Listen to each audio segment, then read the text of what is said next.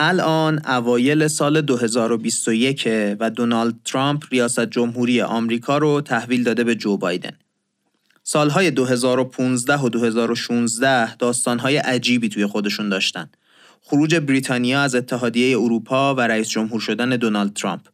این دوتا داستان رو یه شرکت به هم وصل می‌کنه. شرکت کمبریج آنالیتیکا.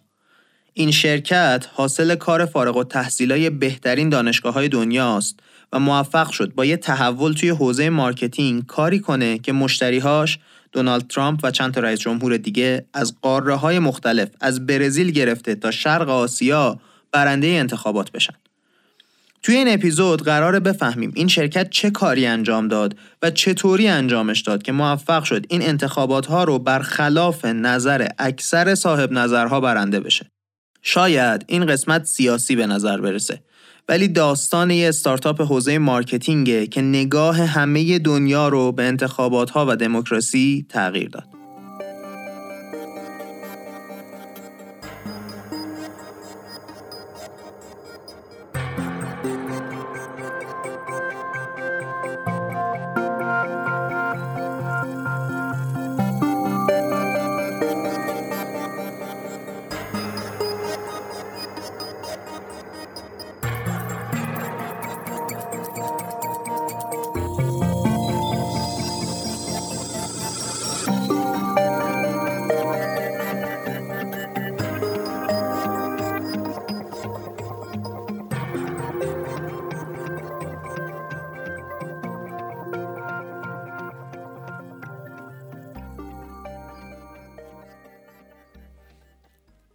سلام. این قسمت 24 م کارکسته که داره توی بهمن ماه 99 منتشر میشه.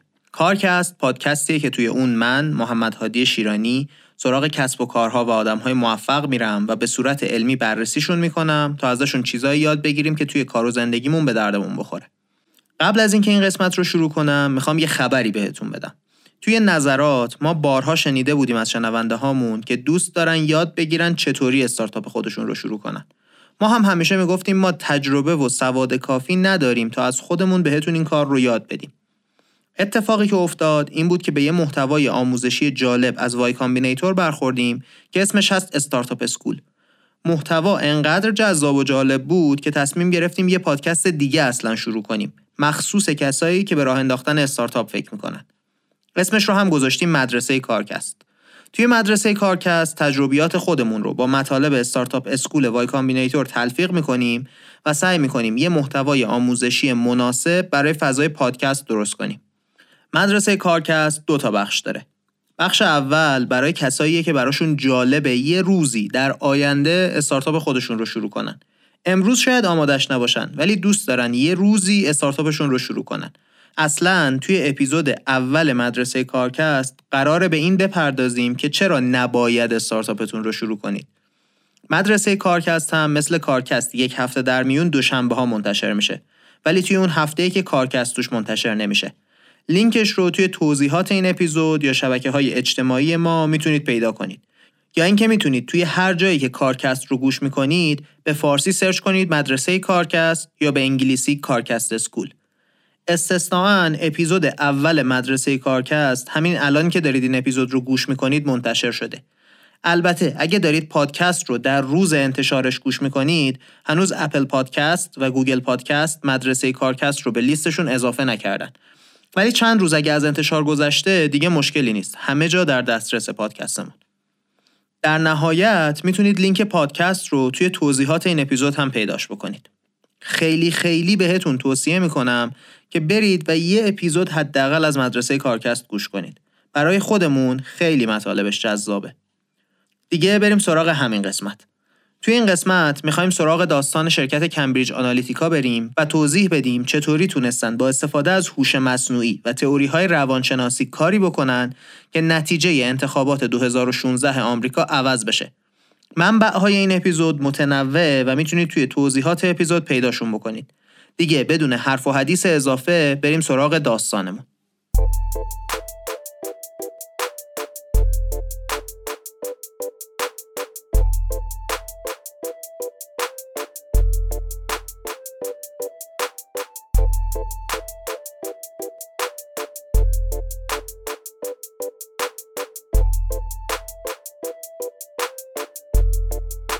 خب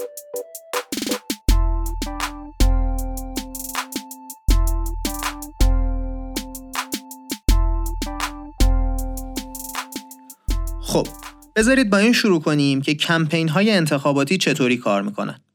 مثل خیلی از جاهای دیگه که marketing انجام میدن اول میان آدم ها رو به چند دسته مختلف طبقه بندی می‌کنن. چطوری این کار رو انجام میدن؟ بر اساس demographic ها دموگرافیک ها چی هن؟ میان مثلا چند تا پارامتر در نظر می‌گیرن مثل سن، شغل، تحصیلات، جنسیت، چیزای شبیه به این. بعد پیام هایی که می‌خوان به هر دسته ای از این آدم ها بدن رو متفاوت می‌کنن. بذارید مثال بزنیم. مثلا میان میگن خانوم های خوندار سی تا چهل ساله. بعد میگن یه پیام تبلیغاتی درست کنیم که برای این آدما خوب کار کنه. مثلا میگن که کمپین کاندیدای ما روی بیمه خیلی تاکید کرده. بیایم یه پیامی درست کنیم برای خانمای خونه دار که بگیم اوضاع بیمتون بهتر میشه با این کاندیدا.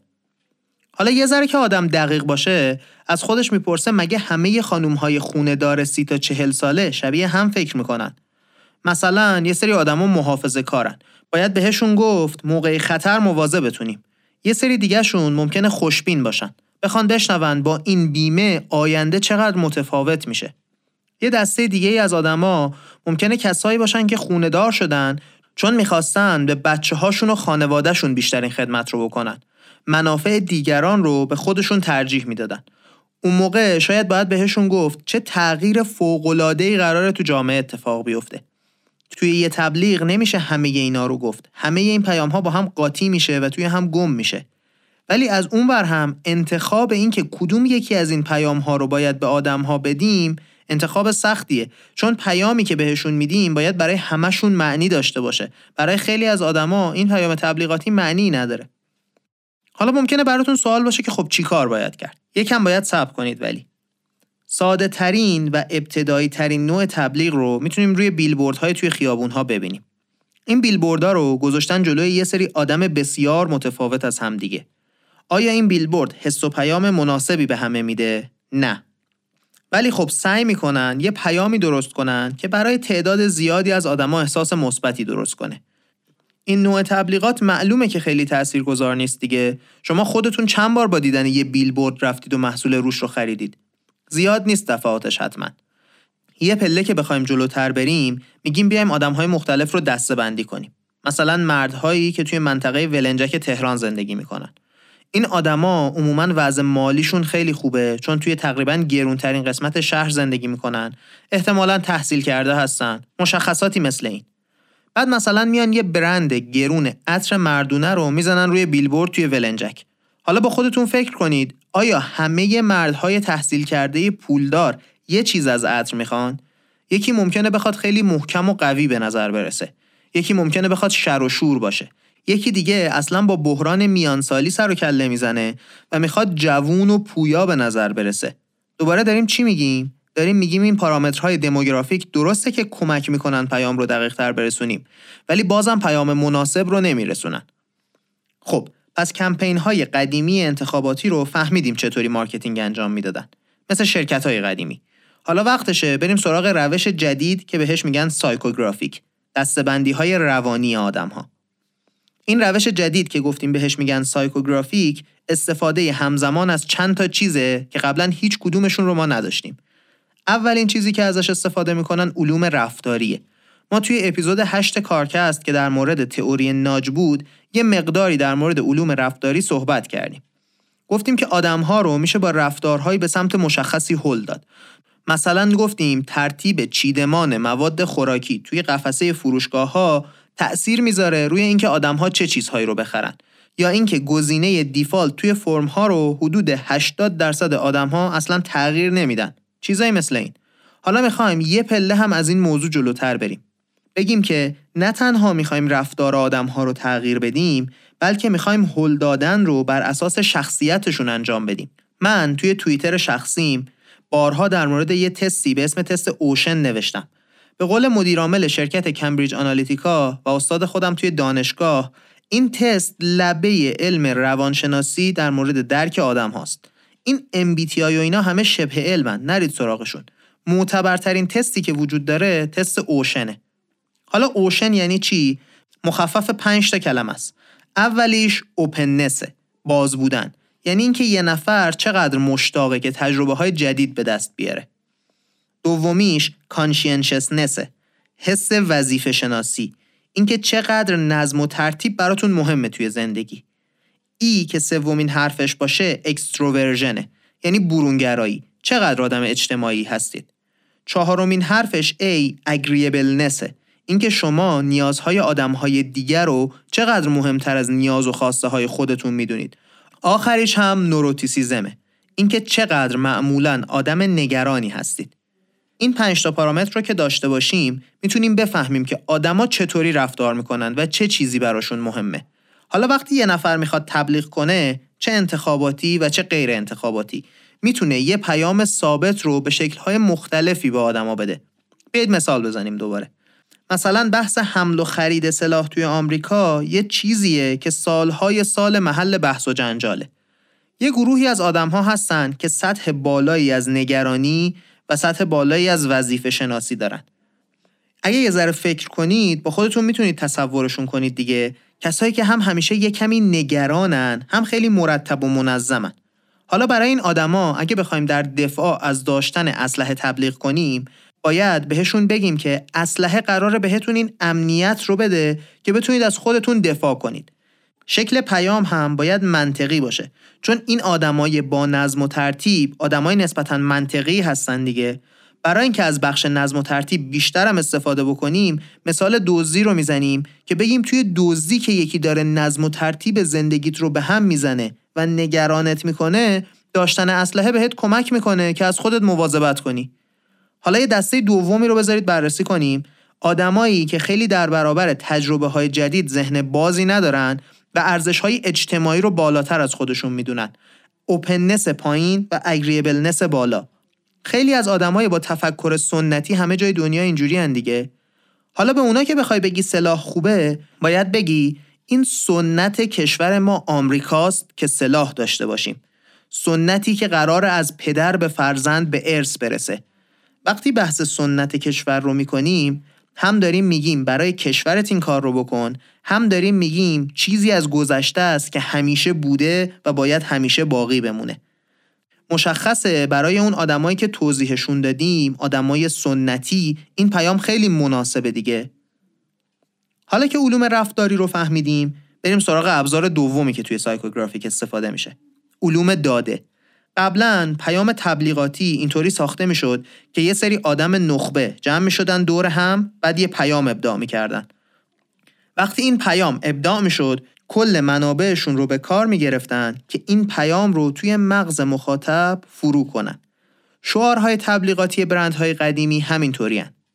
توی ایرانیا من که با خودم فکر می‌کنم بوتان رو یادم میاد. با یه حالت شعرگونه می‌گفت انتخابی مطمئن. همچین چیزی. امروز ولی داستان فرق می‌کنه. لازم نیست حدس بزنیم آدما چی دوست دارن. می‌تونیم بفهمیم که آدما چی می‌خوان. چطوری؟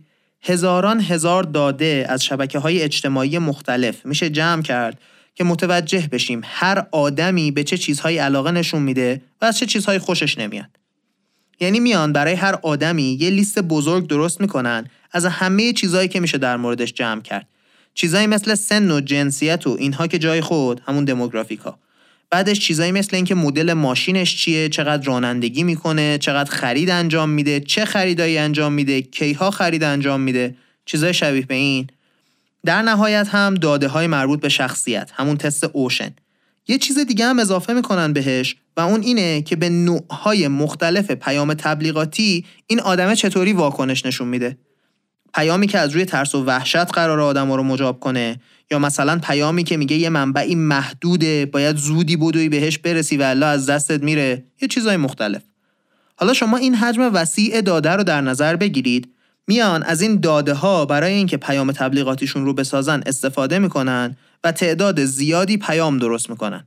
هر پیامی مخصوص یه دسته ای از این آدم ها دیگه قرار نیست یه شعار درست کنیم برای همه. برای ساختن این شعارها میان دسته های آدم ها رو بر اساس همه این داده ها شناسایی می‌کنن. معلومه دیگه آدم ها یه جورهایی شبیه به همدیگه هستن. این دسته بندی ها رو که بتونیم توی رأی گیری پیدا کنیم بعد از روی نظرسنجی ها اصلا می‌تونیم بفهمیم که انرژیمون رو روی کی بذاریم. یعنی اینکه آدم های هر دسته ای چقدر احتمال داره به کاندیدای ما رأی بدن. توی پرانتز محصول ما رو بخرن. یا به یکی دیگه رأی بدن. دوباره توی پرانتز محصول یکی دیگه رو بخرن. حالا اون آدمایی که نزدیک 50 50 هستن رو می‌خوایم شناسایی کنیم. بعد براشون پیام تبلیغاتی درست کنیم که به جای 50 50 سعی کنیم احتمال رو بکنیم 70 به 30 که به ما رأی بدن. البته یه گروه دیگه هم هستن که اصلا رأی نمیدن هیچ وقت. در مورد اونها هم باید فکر کنیم. چرا اینو میگم؟ چون داستان برگزیت به همین موضوع ربط داره. آخرین ابزار توی این روش مدرن هم ابزارهای تبلیغ شخصی هستن. برای ما آشنا نیستن زیاد. بعضی های ما توی اینستاگرام ممکنه دیده باشیمشون. چیه داستان؟ شما وقتی یه چیزی رو توی گوگل search می‌کنید ممکنه اون بالا دیده باشید. کنار بعضی لینک ها می نویسه ad advertisement یعنی این تبلیغیه. صاحب اون سایت پول داده که گوگل تبلیغش رو به دیگران نشون بده. یا مثلا توی اینستاگرام بین استوری هاتون ممکنه تبلیغ دیده باشید. یا توی توییتر وقتی نوشته promoted توی نمایش این تبلیغ ها اون کسی که می‌خواد تبلیغ کنه می‌تونه پارامترهای دقیقی مشخص بکنه که تبلیغش به چه آدمهایی نشون داده بشه. الان که اینو شنیدید دیگه تکمیل شد زنجیره ما. اول شخصیت آدم ها رو می‌فهمیم. بعد میذاریمش کنار داده های متفاوتی که از آدما داریم. پیام تبلیغاتیمون رو برای اونایی که شانس رأی دادنشون به ما پنجا پنجاه می‌سازیم. در نهایت هم میایم با این ابزارهایی که شبکه های اجتماعی به ما دادن به آدمهای مورد نظرمون نشون میدیم تبلیغ رو. پس بیلبورد توی خیابون که داشت بستنی مثلا تبلیغ می‌کرد و یه پیام رو به همه می‌داد در مقابل این ابزار تبلیغاتی مثل یه گاری میمونه در مقابل آخرین مدل های بنز یا تسلا. حالا که فهمیدیم چه کاری قرار بود انجام بشه وقتشه بریم سراغ داستان برگزیت و انتخابات 2016 آمریکا و ببینیم این ابزارها چطوری استفاده شدن توی این انتخابات ها که نتیجه رو تغییر دادن.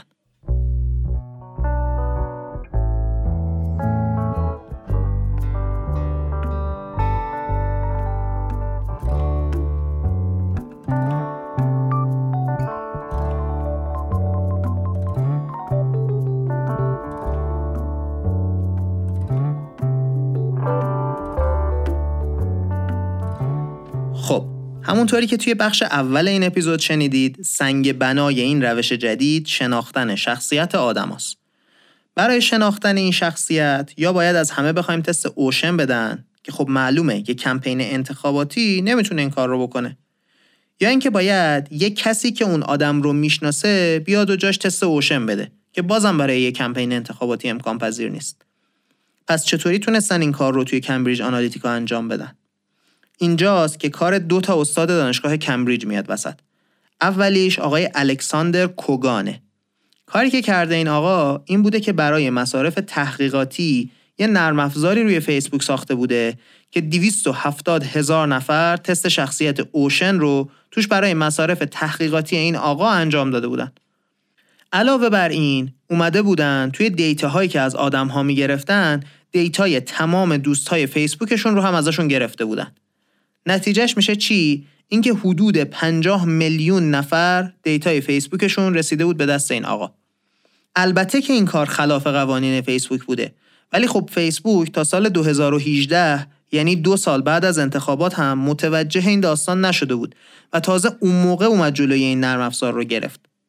خب پس 270 هزار تا تست و 50 میلیون داده وجود داشته. ولی خب اون 50 میلیون نفر که تست OCEAN نداده بودن که. اینجاست که کار استاد دیگه کمبریج آقای میکال کوسینسکی میاد وسط. ایشون یه نرم افزاری درست کرده که اگر 300 تا data ی لایک کردن آدم ها رو بهش بدی با دقتی بهتر از همسر اون آدم می‌تونه نتیجه تست شخصیت اون آدم رو حدس بزنه. یعنی شما data ی لایک های فیسبوک یه نفر رو میدی بهش و تمام. میگه این آدم چجور شخصیتی داره. واقعا عجیبه ها. مثلا کلیپ ها و عکسایی که ما لایک کردیم عکس اون سگه اون گربهه که بامزه بود. همه اینا 300 تاشو که بهش بدیم با همچین دقتی می‌تونه بگه ما چجور آدمی هستیم. کمبریج آنالیتیکا از همین دوتا data استفاده کرده. اول از اون 270 هزار تا data ی موجود برای اینکه مدل تشخیص شخصیت رو پیاده سازی کنه استفاده کرده. بعد اومده روی حدود 100 میلیون نفر آدم واجد شرایط رای دادن توی آمریکا از این الگوریتم استفاده کرده تا داده مربوط به تست شخصیتشون رو داشته باشه و بتونه تبلیغ ها رو براشون شدیدن شخصی سازی کنه. اونور هیلاری کلینتون کمپینش چطوری کار می‌کرده؟ با استفاده از دموگرافیک ها مثلا خانوم های خوندار سفید پوست. قشنگ انگار با یه شمشیر پلاستیکی بری به جنگ کسی که آخرین مدل تانک رو داره. خنده داره اصلا. کمبریج آنالیتیکا ده ها مدل تبلیغ مختلف درست کرد که بتونه آدم ها رو حل بده به سمت رأی دادن به ترامپ. و هممون می‌دونیم که چقدر موفقیت آمیز بود این کار. بریم سراغ داستان برگزیت خروج بریتانیا از اتحادیه اروپا. بذارید داستان رو با یه فکت شروع کنم. از 7 میلیون پوند بودجه کمپین انتخاباتی خروج از اتحادیه اروپا 3.9 دهم میلیون پوند به یه شرکت کانادایی توی استان بریتیش کلمبیا پرداخت شده بود که دفترشون توی یه اتاق اجاره‌ای بالای یه مغازه بود. بیش از نیمی از کل بودجه کمپین رفته بود اونجا. اسم این شرکت AggregateIQ بود و سایتشون کلا یک صفحه اول بیشتر نداشت. اگه داستان کمبریج آنالیتیکا رو نشنیده بودید احتمالا با خودتون فکر می‌کردید که حتما داستان دزدی و پولشویی بوده ولی الان که دیگه شنیدید که چطوری فقط با استفاده از شبکه های اجتماعی میشه نتیجه یه انتخابات رو زیر و رو کرد دیگه براتون عجیب نیست این داستان. این شرکت البته که قبلا هم توی انتخابات آمریکا با کمبریج آنالیتیکا همکاری کرده بود. اصلا اساسا مال یک شرکت مادرن جفتشون. کاری که توی بریتانیا انجام شد این بود که تلاش کردن آدمهایی رو که بنا به دلایلی اصلا رأی نمیدن تهییج کنن به رأی دادن. مثلا به آدمهایی که سالهاست بیکار شدن خیلی راحت میشه قبولوند که این بیکاری دلیلش مهاجرهایی هستن که به خاطر قوانین مهاجرتی اتحادیه اروپا پا شدن اومدن توی انگلیس. و خروج انگلیس از اتحادیه اروپا باعث میشه شغلهای این آدمها بهشون برگرده. ما حالا توی پادکست دیگه نمی‌خوایم قصه مفصل تعریف کنیم. دو تا فیلم مستند هست که هم خیلی خوب ساخته شدن و هم خیلی دقیق این دو تا اتفاق رو توضیح میدن. اولیش فیلم The Great Hack ساخته شبکه نتفلیکس در مورد انتخابات آمریکا. دومیش هم فیلم برگزیت ساخته آقای توبی هینز در مورد فرایند برگزیت لینک جفتشون رو هم توی توضیحات این اپیزود می‌تونید پیدا کنید. بعدا خودتون برید از هر جایی که فیلم دانلود می‌کنید دانلود کنید و ببینیدشون. در نهایت کمبریج آنالیتیکا روی انتخابات های زیادی تاثیر گذاشت. استرالیا، هند، کنیا، مالت، مکزیک، انگلیس، آمریکا، کلمبیا، قبرس، فیلیپین، پاکستان، تایلند، اندونزی، مالزی، زامبیا، آفریقای جنوبی، رومانی، ایتالیا، لیتوانی، ترنیداد و توباگو، نیجریه، جمهوری چک و آرژانتین. لیست کشورها رو نگاه کنید شما. سال 2018 بود که کم کم دست این شرکت رو شد. اخبار اون دیتاهایی که برای تحقیق جمع شده بودن بیرون اومد. شبکه چهار اخبار انگلیس به صورت دروغی و مخفیانه سعی کرد این شرکت رو برای تأثیر گذاشتن روی انتخابات کشور آفریقایی استخدام کنه و در نتیجه اون گزارشی از رشوه ها، استفاده از فاحشه ها و ساختن دروغ برای لطمه زدن به کاندیداهای رقیب منتشر کرد. فیلم صحبت همه مسئولین شرکت کمبریج آنالیتیکا هم در همین گزارش منتشر شد که توضیح می‌دادن چطوری برای کمپین ترامپ این کارها رو انجام دادن و می‌تونن برای کمپین های دیگه توی کشورهای دیگه هم انجامش بدن. توی همون سال اداره اطلاعات انگلیس حکم جلب برای مدیران شرکت کمبریج آنالیتیکا صادر کرد و فیسبوک این شرکت رو به صورت کلی از انجام تبلیغ روی پلتفرم خودش بند کرد. مدیرعامل شرکت هم عوض شد. اواسط سال 2018 شرکت در نهایت اعلام ورشکستگی کرد. نکته جالب این داستان اینه که بعد از ورشکستگی کمبریج آنالیتیکا که در واقع سرمایه گذار اصلیش یه شرکت دیگه به اسم SCL بود های درگیر در کمبریج آنالیتیکا شرکت های متعددی با سازوکار مشابه ساختن شرکت هایی مثل Auspex International که شغلش تأثیر گذاشتن روی انتخابات های آفریقاست و Emerdata که تقریبا همه آدمهاش دقیقا همون های کمبریج آنالیتیکا هستن تنها کسایی که توی این فرایند محاکمه مجازات شدن فیسبوک بود که نیم میلیون پوند بابت این اطلاعاتی که درش بود و ازش سوء استفاده شده بود جریمه شد و مدیرعامل شرکت کمبریج آنالیتیکا که هفت سال از فعالیت توی حوزه اطلاعات مربوط به انتخابات منع شد. داستان ها اینجا به آخر خودش می‌رسه. ولی قبل از تموم کردن این اپیزود فکر می‌کنم خوب باشه چند دقیقه ای در مورد مباحث اخلاقی مرتبط با این اتفاقات صحبت کنیم.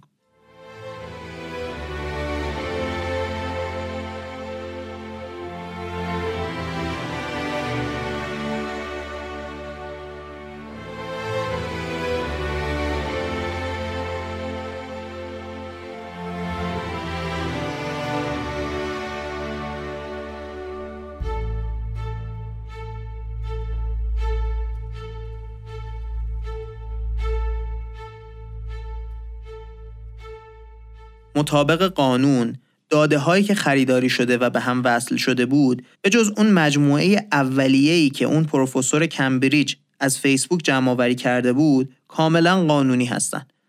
یعنی یا داده های بینام و مشخصاتی بودند که توسط شرکت ها امکان فروش قانونیشون وجود داشته یا اینکه مستقیم توسط کاربر توی اکانت هایی قرار گرفته بودند که اطلاعاتش در دسترس همه بوده. چیزی که قانونگذارها وقتی این قانونها رو می نوشتن بهش فکر نکردن الگوریتم های بسیار پیچیده امروزی بودن که می‌تونن داده های بدون نامونشون رو با دقت 99 درصد به همدیگه وصل کنن و اطلاعات افراد رو کامل بکنن اون جدول های بزرگ رو بسازن. معضل اساسی اینه که این کارها امروز غیرقانونی نیستن و افرادی که انجامشون میدن چنان قدرتمندن که جلوی دیگرانی که می‌خوان قانون رو تغییر بدن وای میستن. البته که ابزار قدرتمند تبلیغات هم دستشونه. کار جایی بالا می‌گیره که شرکت مادر کمبریج آنالیتیکا که گفتیم اسمش هست SCL یه موقعیتی داره به اسم مدیر عملیات های دفاعی که این آقا یک فرمانده سابق نیروی دریاییه خبرنگار گاردین تا جایی میره جلو که میگه ابزارهای پروپاگانداهای نظامی اومده در کنار بحثهای marketing ی که ما گفتیم تا حتی اونها رو قوی تر از قبل کنه. البته که اگر بخوایم عادلانه نگاه کنیم شواهدی از این موضوع پروپاگاندا واقعا وجود نداره. این شرکت و شرکت هایی که توی قسمت قبل اسم بردیم تنها شرکت های این حوزه نیستن. مثلا یکی از مؤسسین سابق پیپال و سرمایه‌گذارهای اولیه فیسبوک یه شرکتی داره به اسم پالانتیر. این شرکت برای تصمیم گیری بر اساس داده های آدم ها توی شبکه های اجتماعی به سازمان امنیت ملی آمریکا و بسیاری شرکت های نظامی دیگه مشاوره میده. این کار رو انقدر واضح و شفاف انجام میده که شما می‌تونید این رو توی صفحه اول سایت شرکتشون ببینید. در نهایت جواب دادن به سوال اخلاقی که وجود داره کار ساده ای نیست. یه عده ممکنه بگن که آدمها اختیار استفاده از اطلاعاتشون رو با اشتراک گذاری کامل و بدون محدودیت توی اینترنت به همه دادن و استفاده از این اطلاعات برای سوق دادنشون به سمتی کاملا اخلاقیه.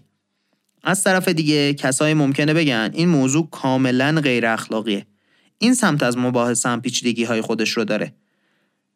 ولی چیزی که ما می‌دونیم اینه که همه آدم ها سعی می‌کنن با شناختن طرف مقابلشون پیامشون رو طوری منتقل کنن که به بهترین نحو روی طرف مقابل تأثیر بذاره. چرا استفاده از داده های شبکه های اجتماعی برای این کار باید غیر اخلاقی باشه؟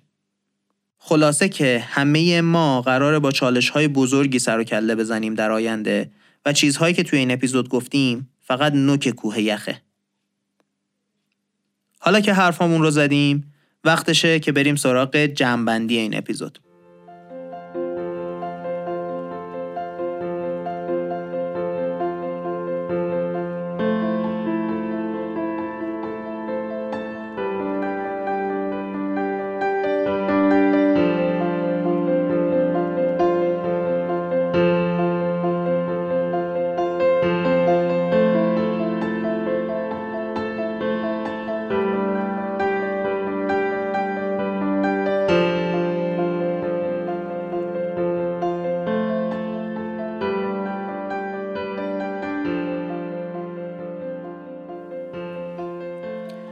این اپیزود رو با مقایسه demographic و psychographic شروع کردیم.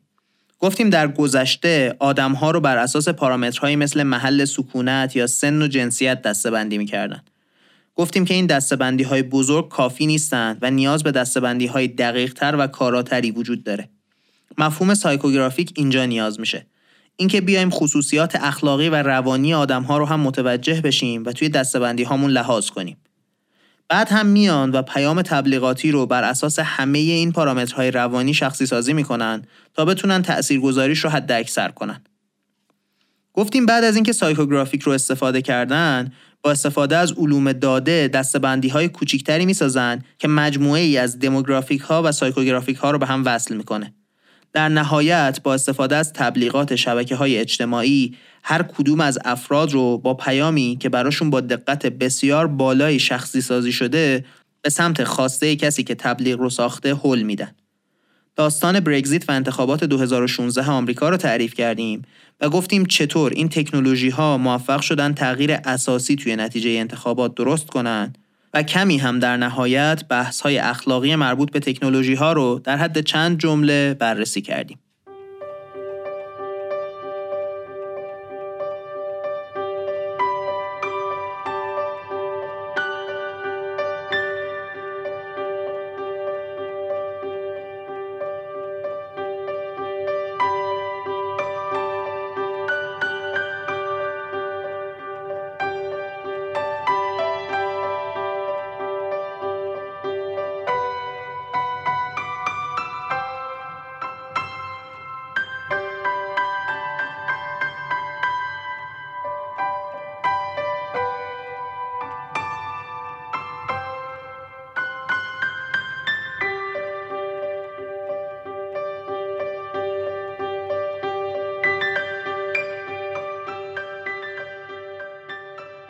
رسیدیم به آخر این اپیزود.